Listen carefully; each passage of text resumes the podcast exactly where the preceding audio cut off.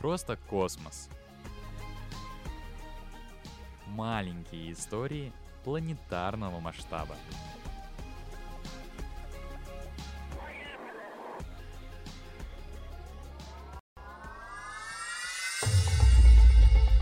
Всем привет! Знали ли вы, что Луна от нас отдаляется? Поверьте, в данный момент паниковать не стоит. Расстояние увеличится всего на 38 мм в год. Поэтому апокалипсис на Земле настигнет нас не скоро. Исследователи из Висконсинского и Колумбийского университета рассчитали, что полтора миллиарда лет назад земные сутки длились примерно 18 часов.